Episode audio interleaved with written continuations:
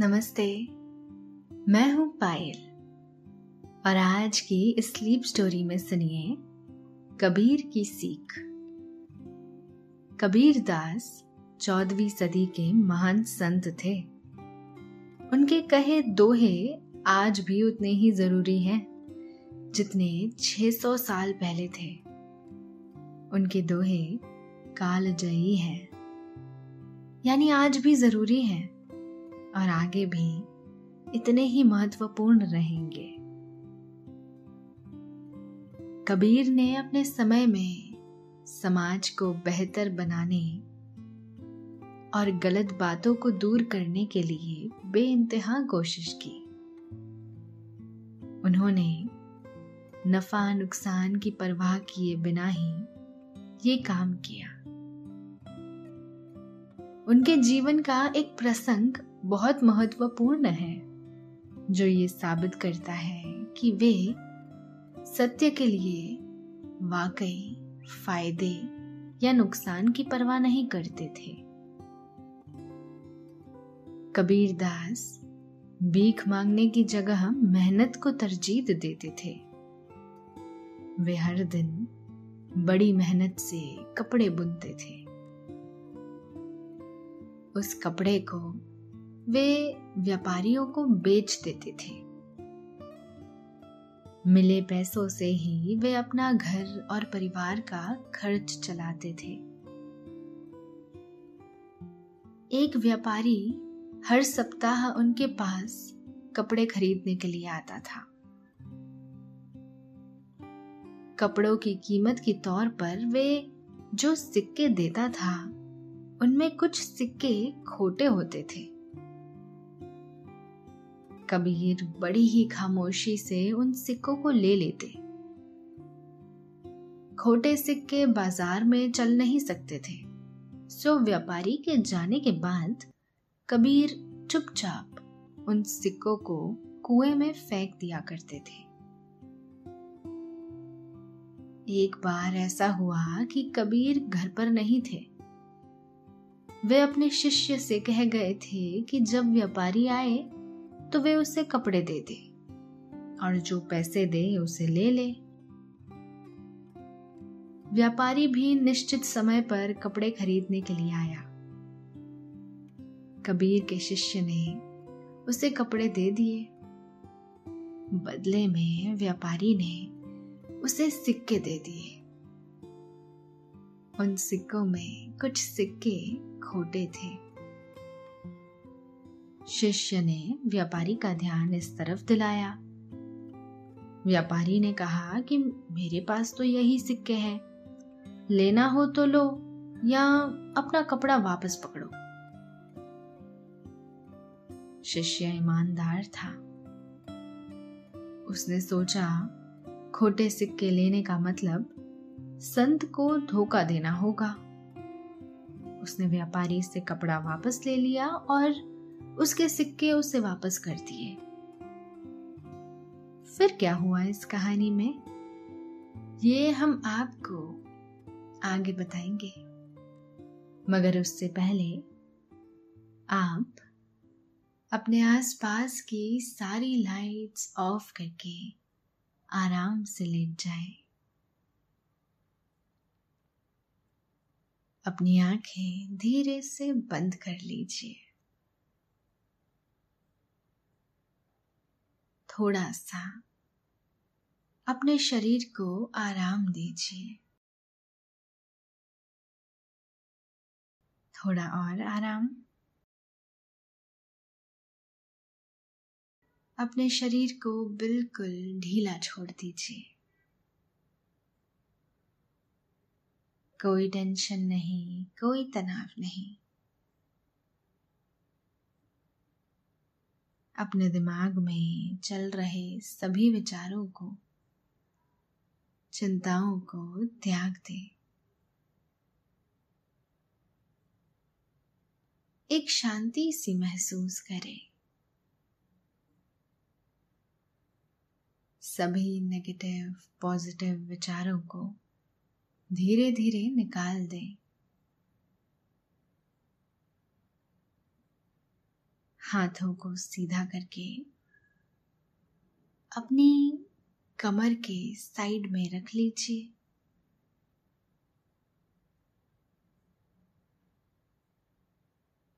अब अपनी सांसों पर ध्यान लगाएँ। इसे धीमे या तेज नहीं करना है।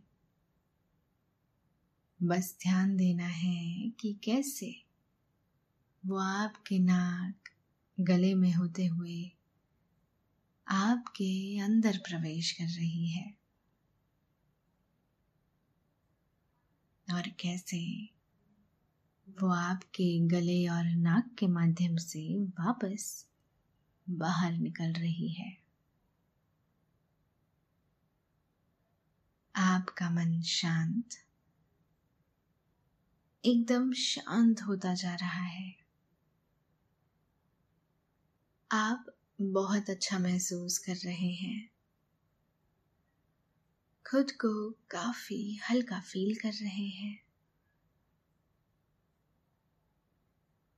सब तरफ़ शांति ही शांति है। सुकून है। खामोशी है। दोस्तों, अब से आप bed time stories guided meditations relaxing music इन सब का आनंद नींद ऐप पर ही उठा सकते हैं। इसके साथ ही नींद ऐप और वेबसाइट पर आप नए स्लीप प्रोडक्ट्स जैसे sleep gummies milk mix sleep tea इन सब की जानकारी पाएँ।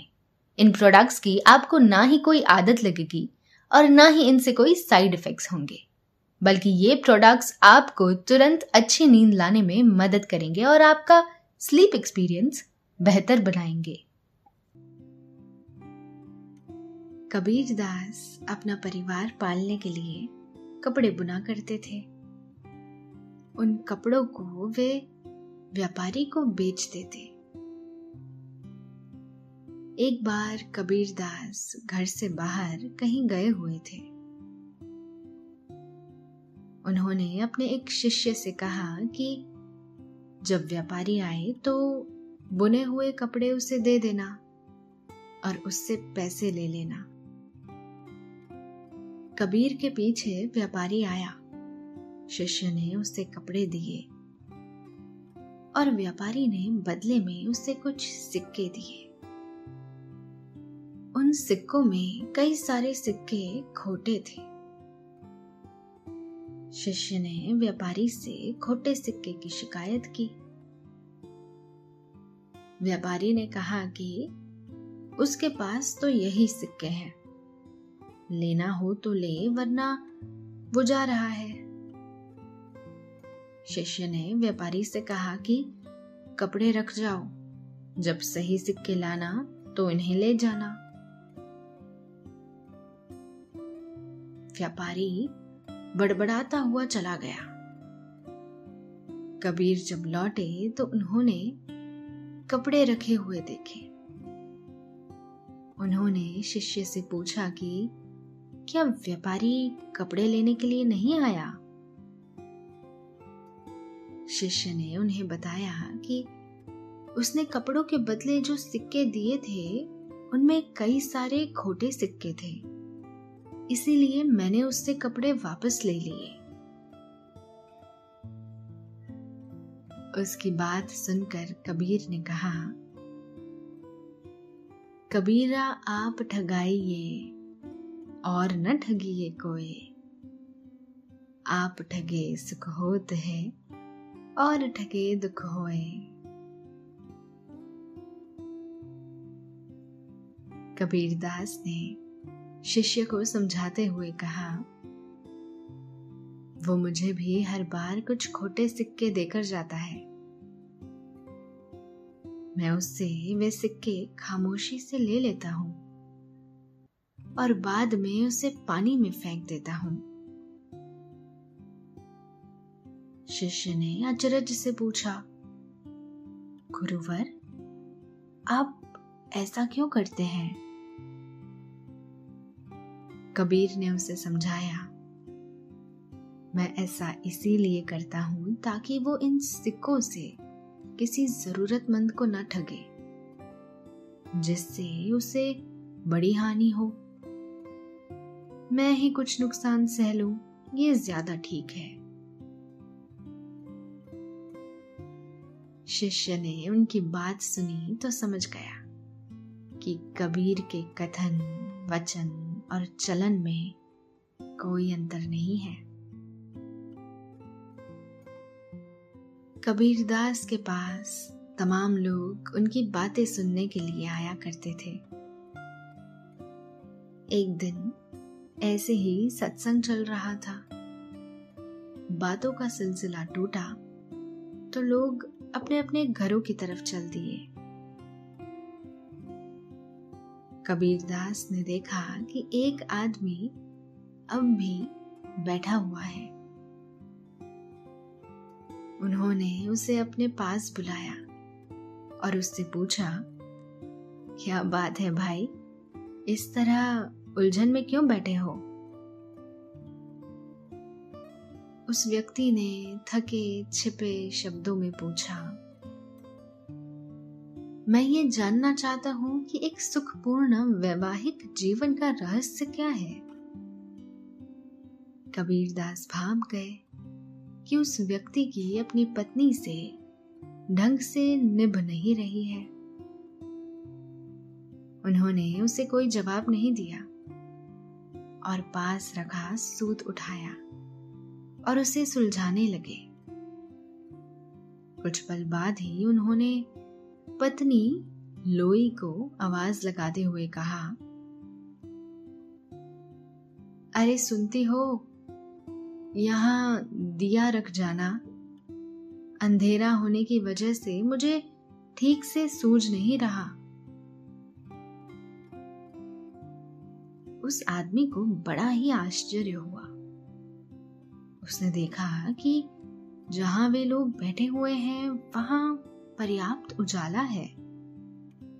और दिए की ज़रूरत बिल्कुल भी नहीं है। उसके आश्चर्य का तब और ठिकाना नहीं रहा जब उसने देखा कि कबीरदास की पत्नी एक दिया जलाकर वहाँ रख गई। अब तो वो और चौंक पड़ा। वो सोचने लगा कि कबीर की पत्नी भी कैसी अजीब है कि उजाला होने के बावजूद यहाँ पर दिया रख गई। कुछ देर बाद कबीर ने पत्नी को फिर आवाज़ लगाई और कहने लगे, सुनती हो, जरा कुछ मीठा और पानी दे जाना।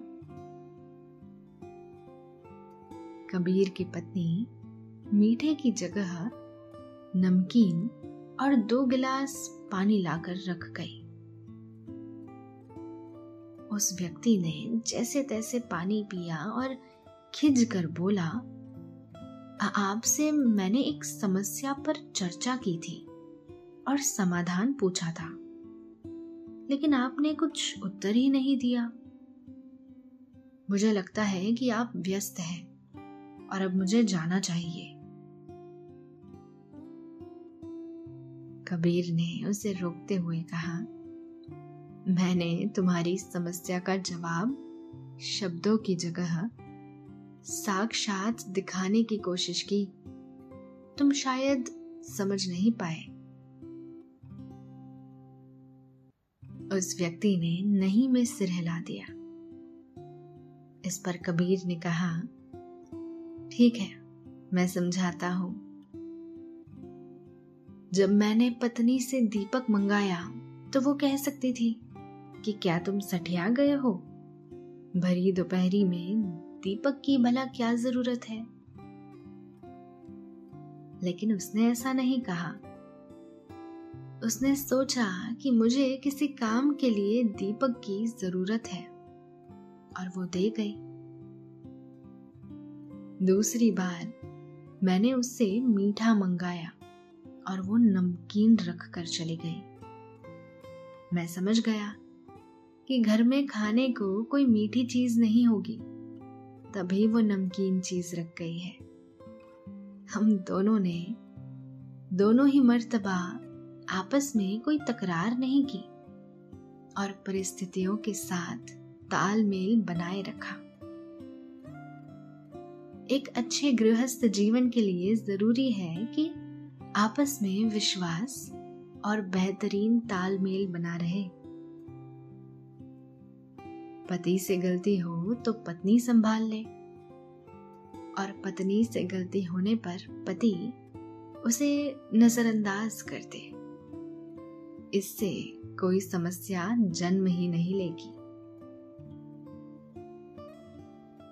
दोस्तों अब से आप, आपकी मनचाही दादी और नानी की कहानियों से प्यारी नींद की कहानियाँ सिर्फ़ और सिर्फ़ नींद ऐप पर ही सुन पाएँगे। तो इसी तरह हमारे साथ कहानियों के ज़रिए जुड़े रहने के लिए आपकी अपनी नींद ऐप इंस्टॉल करें। उस आदमी को कबीर की बात बहुत अच्छी लगी। वो आदमी कबीर की बात बहुत अच्छी तरह से समझ गया। उसने उनका धन्यवाद दिया और संतुष्ट होकर वहाँ से घर की तरफ़ रवाना हो गया। एक और मशहूर किस्सा है। जब एक बार एक नौजवान कबीर के पास आया। उस वक्त कबीर घर के बाहर बैठे सूद काट रहे थे। उस नौजवान ने कबीर से कहा, गुरुदेव, मैंने जीवन के बारे में सब कुछ जान लिया है। मैं समझदार हूँ और अपने भले बुरे के बारे में भी समझता हूँ। इसके बावजूद मेरे माँ बाप कहते हैं कि मुझे संत जनों के साथ सत्संग करना चाहिए। आप ही बताइए कि क्या वे सही कहते हैं? कृपया मुझे ये भी समझाइए कि मैं अपने माता पिता को क्या जवाब दूँ जाकर। युवक की बात को कबीर दास ने बहुत ध्यान से सुना। जवाब में उन्होंने पास रखी हथौड़ी से एक खूंटे पर चोट की। उस नौजवान ने कबीर की इस हरकत को बड़े ध्यान से देखा। वे कुछ देर तक खड़ा रहा कि शायद कबीर कुछ जवाब देंगे।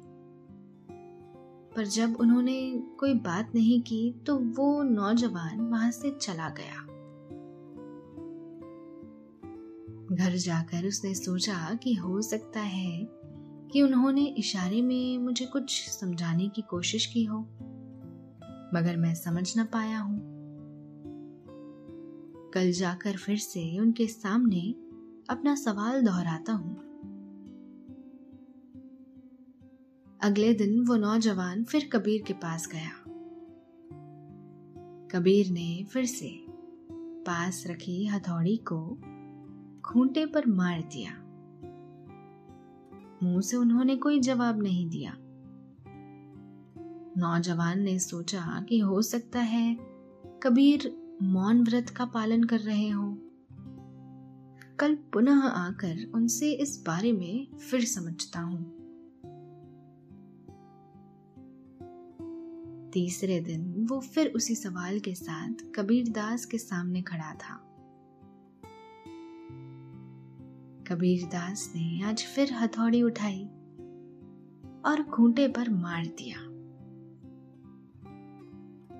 इस बार तो उस नौजवान से रहा नहीं गया। उसने शिकायती लहजे में कहा, मैं तीन दिन से आपके पास आ रहा हूँ।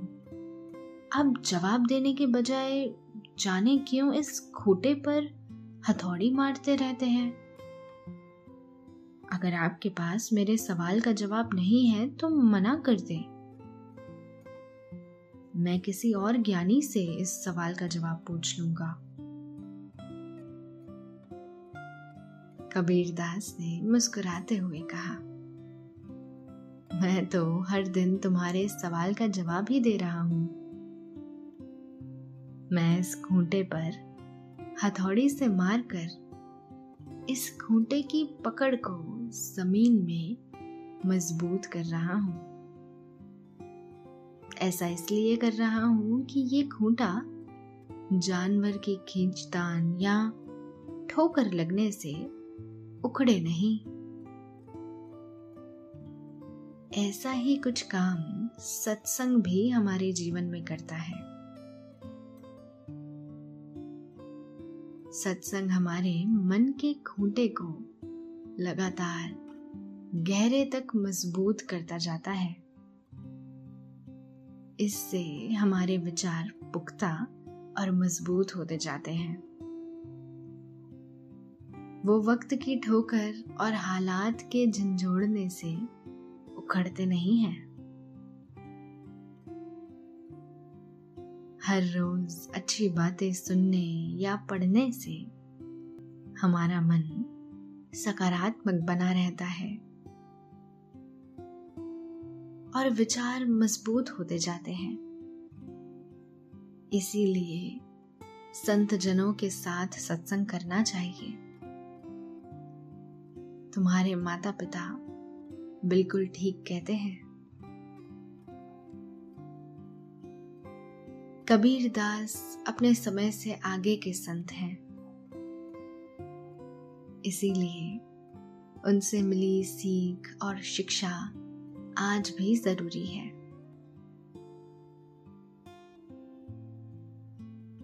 उनके पास ज्ञान का भंडार था। वो ज्ञान आज भी रास्ता दिखाने में काम आ रहा है। उन्हें इसीलिए भी महान माना जाता है क्योंकि उन्होंने श्रम को अहम माना है और उसे सम्मान दिया है। उन्होंने संत होने के बावजूद भिक्षा मांगने की जगह खुद मेहनत की। वे कपड़े बुनने का काम करते थे ताकि जीविका चलती रहे। वे हथकरघा से कपड़े तैयार करते उसे वे बाज़ार में बेच देते। उससे जो पैसे मिलते, उसी से परिवार का गुजारा चलता। उन्होंने इस परंपरा को भी नहीं माना कि संत होने का मतलब परिवार को छोड़ देना होता है। उन्होंने बकायदा शादी की और उसे निभाया भी।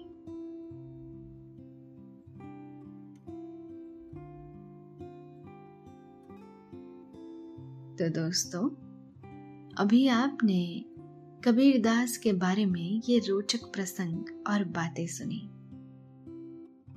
उम्मीद है ये बातें आपको आपके जीवन में कुछ मदद कर सके। मगर फ़िलहाल, आपके सोने का वक्त हो गया है। निंदिया रानी चुपके से आपके सराहने आकर बैठ गई है। वे हौले हौले आपकी पलकों को सहला रही है। आपकी पलकें बोझल होती जा रही है। नींद आपकी आँखों में मध्यम मध्यम बढ़ती जा रही है। और आप पर नींद की खुमारी छा रही है।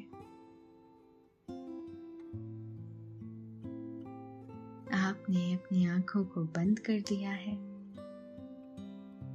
और आहिस्ता आहिस्ता नींद की आगोश में समाते जा रहे हैं। समाते चले जा रहे हैं। शुभ रात्रि शब खैर। Good night